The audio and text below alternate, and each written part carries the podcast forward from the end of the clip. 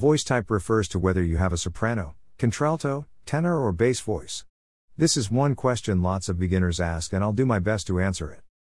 Your voice type is determined by four three key points, and they are I. Range means how low and high you can sing, number of notes you can sing. For the fact that you can sing a typical soprano range doesn't make you one because, other factors, ease, quality, must be in place. Read more on vocal type to see the range of each voice. 2. Ease means without difficulties. When you sing in a range that comes naturally without forcing or straining.